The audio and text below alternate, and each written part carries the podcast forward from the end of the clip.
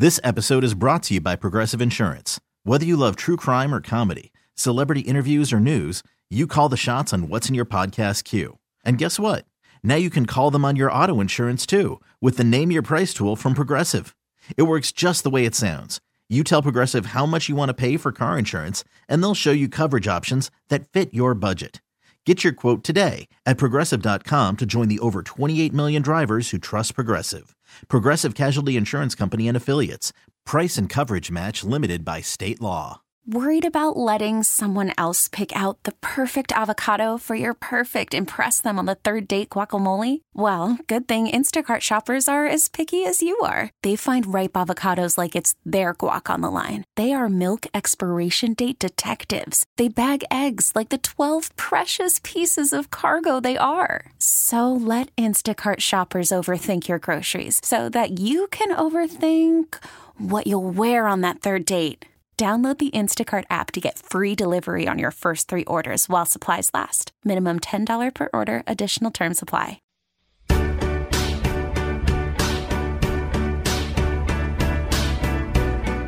Good morning and welcome to Exceptional Women on Magic 106.7. I'm Kendra Petroni, and today we are talking with author, award-winning community mental health advocate, psychotherapist, and certified life coach Asha Tarry about the mental toll that this election is having on all of us. Asha's work is to enlighten, educate, and create safe spaces for everyone, from children to the elderly, to live more emotionally empowered and to mentally be resilient. Her upcoming book is called Adulting as a Millennial, A Guide to Everything Your Parents Didn't Teach You. I'm so glad we have her on the show this morning. Welcome, Asha. Good morning. Good morning. Thank you for having me. So first, tell us a little bit about yourself and how you got into this career path. Well, the short of it is I'm a mental health provider and certified life coach. I'm based actually in New York, and I've been doing this work for 20 years. It's so mind-blowing it's been that long. And I got into it, honestly, because I thought I was going to be a nurse, but even after getting accepted and doing 2 years of nursing school, I found out, I'm not quite fit for giving people needles and things. So I wanted to still do something that could at least help people to learn how to take better care of themselves. And I switched over to human services and got a degree in social work and started my private practice almost 7 years ago. Wow.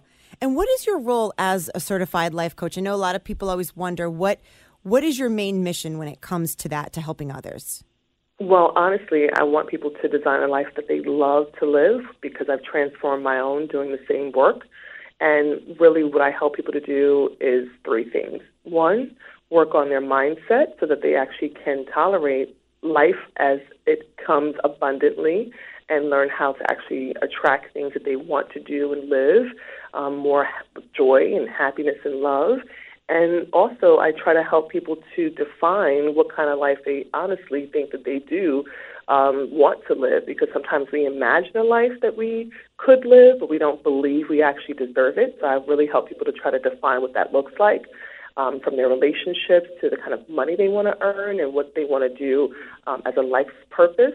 And then lastly, I help them to start creating daily or weekly action steps to start doing the work that would transform a life they never thought that they could live. So for me, I've always had a really good life, but I've made it quite prosperous because I do the work that I really love to do with the people that I'm only interested in working with. I don't work every day, which has been a really fortunate thing for me. And my work is very diverse. I work with creatives and educators and people in the entertainment industry to lay people.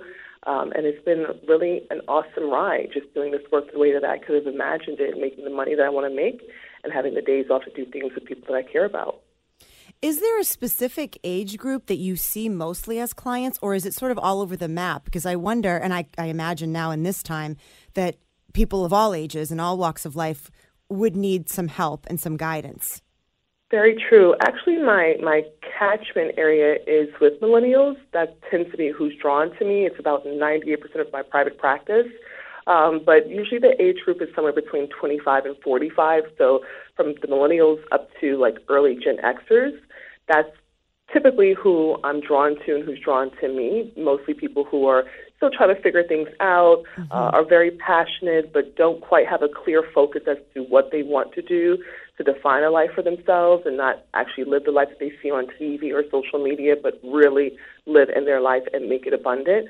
So those young professional people are the ones that I'm usually attracted to and come to me for services.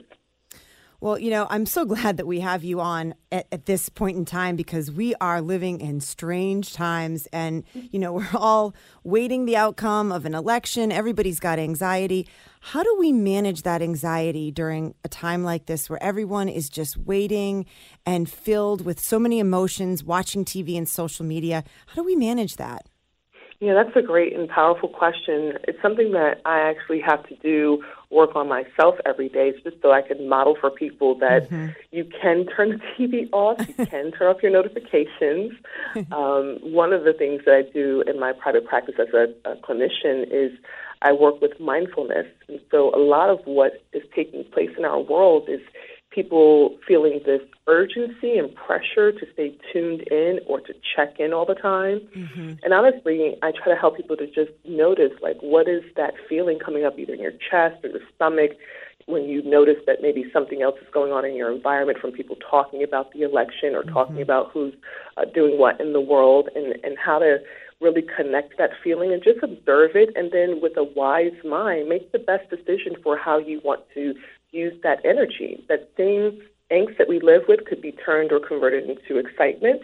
So maybe you take that energy and instead of looking at the news all day or finding out every moment who's tweeting about something, you put that towards working out, burning that energy elsewhere, doing something else with your mind, using the time to maybe connect with other people in a more meaningful way. We don't have to be turned in as much. We're going to typically know what's going on in the world because things happen on a loop in the news. Right. But we can help people to, like, center themselves, observe what's going on, you know, identify with, you know, words if possible, what that feeling is and where it's located in your body, what are the sensations that are coming up, and then with really sincere intention, decide what can you do.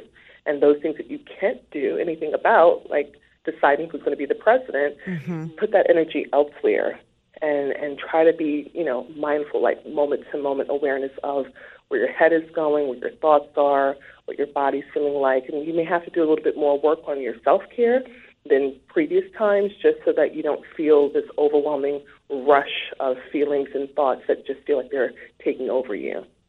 And this question, you might have already answered it, but social media is so big right now. And I've always thought that, you know, if you see someone you know writing something negative or something you disagree with on social media, don't leave a nasty comment. You know, maybe the best thing to do is scroll past it, take a deep breath before you write something that you'll regret. I mean, would you agree on that? Or what is the best way to handle something negative that you see on social media, sort of like an instant reaction? What would be your advice on how to handle that? I actually do agree with that. I think one of the things that happens in our world these days is this pressure to respond to everything or to respond rapidly. Instead, it may seem unusual to go in the opposite direction when you see and you hear so much happening. But what I often tell people to do is pause. Everything doesn't require a response, number one, and it doesn't require you to respond right away. Sometimes people are reacting to something without having all of the facts, having a lot of feeling about it, and then trying to also be in the mix of what's happening with the conversation, so people want to be seen. And so if something is triggering for you, investigate why that triggers you. Maybe you've heard something like that before. Maybe it's caused a rift in your relationships with one of your friends or your colleagues that you really admired. And this time that we're living in, people are really trying to put people in boxes so that they could decide how to deal with them. But friendships are going to change no matter what. I don't think we should limit it to people's political affiliations.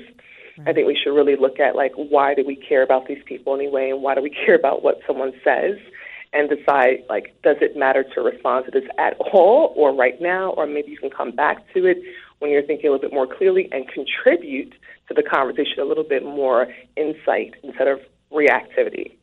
That's such a great way to think about it, to contribute to it. I love that. And that goes into my next question with, you know, talking politics with family or even coworkers. It's such a sticky situation and it never really goes well in the most times. So how can we handle uncomfortable conversations like that?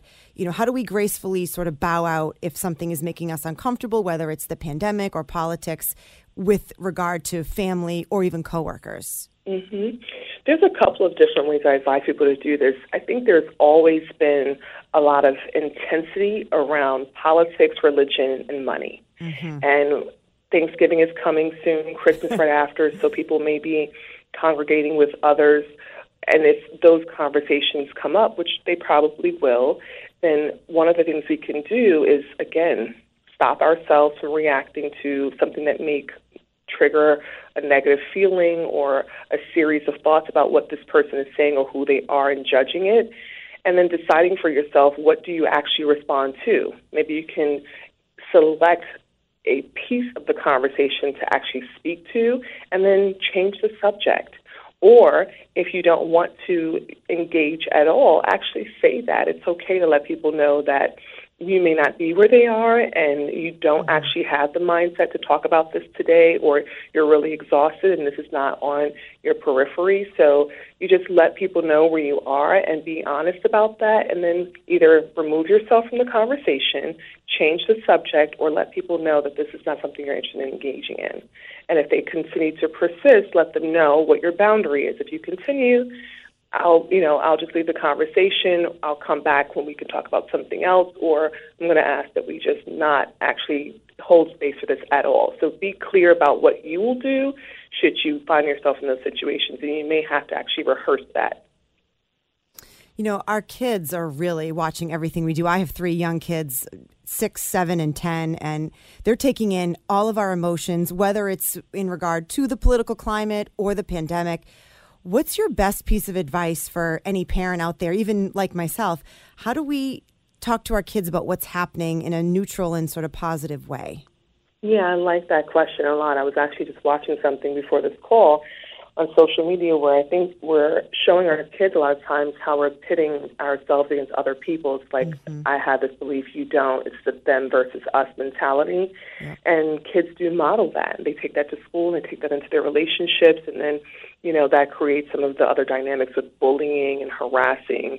And so one thing is to use every opportunity as a lesson, you know, a way to inform or increase kids' capacity for tolerance. And I think we live in such a time where cancel culture is very, very popular. People want to us and them each other.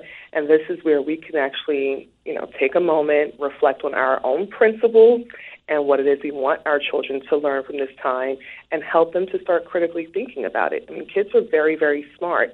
And I think we underassume how intelligent they already are, even if they don't have the language for certain things. They're observing and they're, you know, maybe even contemplating in some ways, but they're also going to model or mimic what we do, how we say things, how we respond or react to people. So get down to their eye level, maybe use dinner time or lunch hour as an opportunity to actually talk about what's going on in the world and ask them what they think about it. And if they don't have the language because they may be too young, they can draw a picture about it and they can tell you what their picture describe their picture to you. But we really should start checking in with our kids about what they're aware of, and then speak in a language that's familiar to them and also help them to ground themselves, because maybe they could be feeling a lot of different feelings and we're not quite aware because we don't see it or we think it's misbehavior. So let's just notice the behaviors. Let's talk to them. Let's help them to analyze in their own way what's happening, and then let's just see what they think about it and not draw a conclusion. Just let them have their own opinions and thoughts. No, that's a good point. Well, if you're just tuning in, you're listening to Exceptional Women on Magic 106.7, and we've been talking with Asha Tarry. She's an author, award-winning community mental health advocate, psychotherapist, and certified life coach. She's here to talk with us about the mental toll that the election is having on us and how we can best navigate through that and the pandemic. Let's get back to our conversation. You have a new book. It's called Adulting as a Millennial, A Guide to Everything Your Parents Didn't Teach You. Talk to us about the book and what you hope readers will take from it.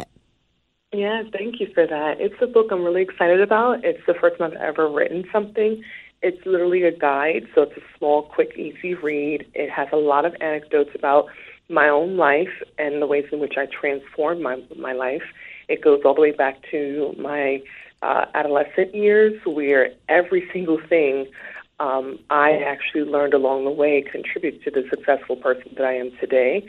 And I think so many times, especially for young adults, they don't think of themselves as already having history or having experience. And what I say is that everything that you've done builds off something else that you're going to do. For example, me running a student organization or being a part of a creative group in my high school years actually contributed to the development of a nonprofit I once had. Me having exposure to the arts actually has been very helpful to me now in my career, where I actually work with and counsel and coach people in the creative arts. So, you know, we have mentors. Some people maybe don't. I was fortunate enough to have mentors in my life, and I learned something from each one of them. Now, did I learn it as I was living it? No, because when we're teens, we think we know everything, and we don't take the advice of people who've lived longer. But as I age and I reflect back on the many, many people who came to my life, from my college professor to my father, to other women who I was able to be around in my childhood, they all played a part in developing the person that I am, who's more tenacious now and resilient. And so all of that I'm grateful for, and this book really shows you how to trace that history, use the lessons that you've learned, even if it's not directly from your parents, but from other people in your life. You know, I feel like every generation, and we've talked about this even on our morning show, every generation sort of feels like they're going through the hardest of times. But what's your take on this time, this generation, and the stress and anxiety that they may feel? Do you think they have it worse off than maybe previous generations, or are we all sort of equal in our own situation with what we're going through in the world, with the environment, with the news, et cetera? I try not to compare too much, because I think experience speaks for itself, and it's subjective. Mm-hmm. But also, I do, just on the outside looking in, would say I can't, even in the history that I've read or I've lived through, say that I've seen anything quite like what these young people are going through now. Mm-hmm. I mean, I'm a cusper, so I'm on the generation of the Xers and the generation that we're in now of Generation X, I mean, Generation Millennials. Mm-hmm. So for me, I didn't grow up necessarily with this, like, turning to my cell phone every minute, right, texting, yep, all of that, didn't, you know. So this is just the high rates of unemployment, mm-hmm, debt, people having to return home, live with multiple people at once to be able to survive working and being able to afford their lifestyle. That's never been the case for previous generations to this degree. And so I do think that they're in a very precarious time. But at the same time, I think they're quite resilient and bold and very willing to try new things. So it's hard to say. I think sometimes the toughest experiences make people the most resilient. And I think we're going to have to wait for the next maybe 5 to 10 years to really see what this time has actually created in terms of either more leaders or more people maybe suffering from mental health challenges. I really don't know yet, but I do think it is a very unique time. You know, mental health it's such a crucial problem in this country, and I'm curious to know your thoughts on what are some of the main issues that really concern you the most when it comes to those who are suffering from mental health, and how these issues are being dealt with right now? Yeah, I appreciate that question. Honestly, the biggest concern for me isn't the sufferer. It's our economy. It's the way our government responds to treatment or lack thereof for certain communities. It's the way that our, I think, health system, our educational system, even our employment system and housing as well, is set up to where you either have to struggle to just barely make ends meet, or you have to work yourself to the bone to literally try to have a decent life. And when I think of America, I don't think of it being that way for most people, but it is. We have high rates of homelessness, child poverty, single parent income, with, you know, people having to really stretch their dollar to make, you know, things work on a regular basis. And I just feel like we're in this time where if people are mentally challenged by that, it's not because they're not doing enough. It's really because the systems are set up to where people have to struggle. And that's so unfortunate, and it's unfair to a lot of people who work really hard, who are tenacious, who want a better life, but just no matter where they are, they can't seem to get a break. And so I just feel like we're not treating our citizens in the way that we, as Americans, think of ourselves in terms of being caring and community-based. I think we're really setting up a system to where people have to either be extremely wealthy, which are only a few, or you're going to basically just be living above the poverty line. And that creates mental stressors that then create traumas with people not being able to maintain work. Mental health is a high, there's a high disability rate with mental illness. And I think it creates other symptoms in relationships and people's survival. Right. And I would also add that I think there is sort of a stigma on what people who people think are the ones that are dealing with mental health issues. I mean, it's not exactly the picture that you have in your mind. It could be your neighbor. It could be anybody walking by you in the street, someone you've known forever and you could have no idea. And I think especially with the pandemic and everybody's limits on where they can go and losing jobs, I mean, you know, we've got people that are hungry that you would consider middle working class that still need food and need help. So I think, you know, I love that you touch on those subjects because I think we need to remember it's not the stereotype that you're picturing in your mind. I mean, everybody is going through it, people that you wouldn't even think. And absolutely. It's the people who are educated. It's the people who went to college with you. It's the people who work at your job. You know, we have so much access here in this world, in this country specifically, but yet a lot of people have no ways of getting it. That's right. So people are just barely getting by. And I think what's going to happen over time is we're going to see that mental illness is going to become one of those issues that is a massive public health crisis. And so what I'm hoping for myself and my colleagues right now is that we can do as much work to do more preventative care with the people that we're treating, because as we treat individuals, individuals will end up having a better life and having healthier relationships. But we can't do it by ourselves, and they're doing more than they can to just sustain a life that they can live right now. But we have to wait and see what's going to happen, and I'm hoping this election will at least prove that people in the government see that and do something before it worsens. No, I agree. I absolutely agree. And, you know, this show that we do, it's called Exceptional Women. And I want to ask you because I think, I mean, to me, you're exceptional. What you're doing is so important. And the message that you're getting out is so important. And helping others is so important. But I wonder, who are some of your female role models or maybe someone in your life that inspires you on a daily basis to remain positive and calm? Thank you for that. I actually get inspiration from everyone. I'm inspired by the children in my family, just the joy that they have, their innocence. I'm inspired by just art and life and being able to get up and do what I love every day. So my inspiration actually comes from various sources, and my father, who's now deceased, who I dedicated my book to, was probably my greatest inspiration. He was a person who lived a very full life, learned all the way up until the end, was very present and there for you. And so for me, it hasn't just been the women who I think have been helpful in my career, but it's also been the men, the children, and just this beautiful world that I do still have a lot of hope in that we're going to actually make better. Well, I appreciate your time with us this morning. I think this is so important. And I want to give out your website, too. It's lifecoachasha.com. And I'll put a link up to on our website as well, so listeners can get that once this interview ends. They can go right there. They can click. They can find out more about you. They can contact you if they need to. And I thank you so much for the work that you're doing. I love that you're helping others. I think it is so important, not just today, but every day. And we really appreciate you being on the show here in Boston. Thank you for having me. It's been awesome. Thank you to Asha Tarry for being in the spotlight today on Exceptional Women. We talk to celebrities, CEOs, and your neighbors who are quietly making an impact in their communities. Go to magic1067.com and email us if you know someone who you think is exceptional and should be featured on our podcast. You can find us on Facebook and Instagram at sue.tab and at Kendra the Entertainer. Sue and I love talking with all of you, so be sure to join us every Sunday morning for another edition of Exceptional Women. Have a great day, everyone. This episode is brought to you by Progressive Insurance. Whether you love true crime or comedy, celebrity interviews or news, you call the shots on what's in your podcast queue. And guess what? Now you can call them on your auto insurance too with the Name Your Price tool from Progressive.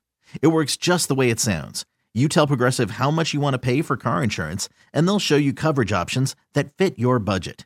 Get your quote today at Progressive.com to join the over 28 million drivers who trust Progressive. Progressive Casualty Insurance Company and Affiliates. Price and coverage match limited by state law. We really need new phones. T-Mobile will cover the cost of four amazing new iPhone 15s, and each line is only $25 a month. New iPhone 15s? It's better over here. Only at T-Mobile, get four iPhone 15s on us and four lines for $25 per line per month with eligible trade-in when you switch. Minimum of 4 lines for $25 per line per month with auto pay discount using debit or bank account. $5 more per line without auto pay, plus taxes and fees. Phone fee at 24 monthly bill credits for well qualified customers. Contact us before canceling account to continue bill credits or credit stop and balance on required finance agreement due. $35 per line connection charge applies. See T-Mobile.com.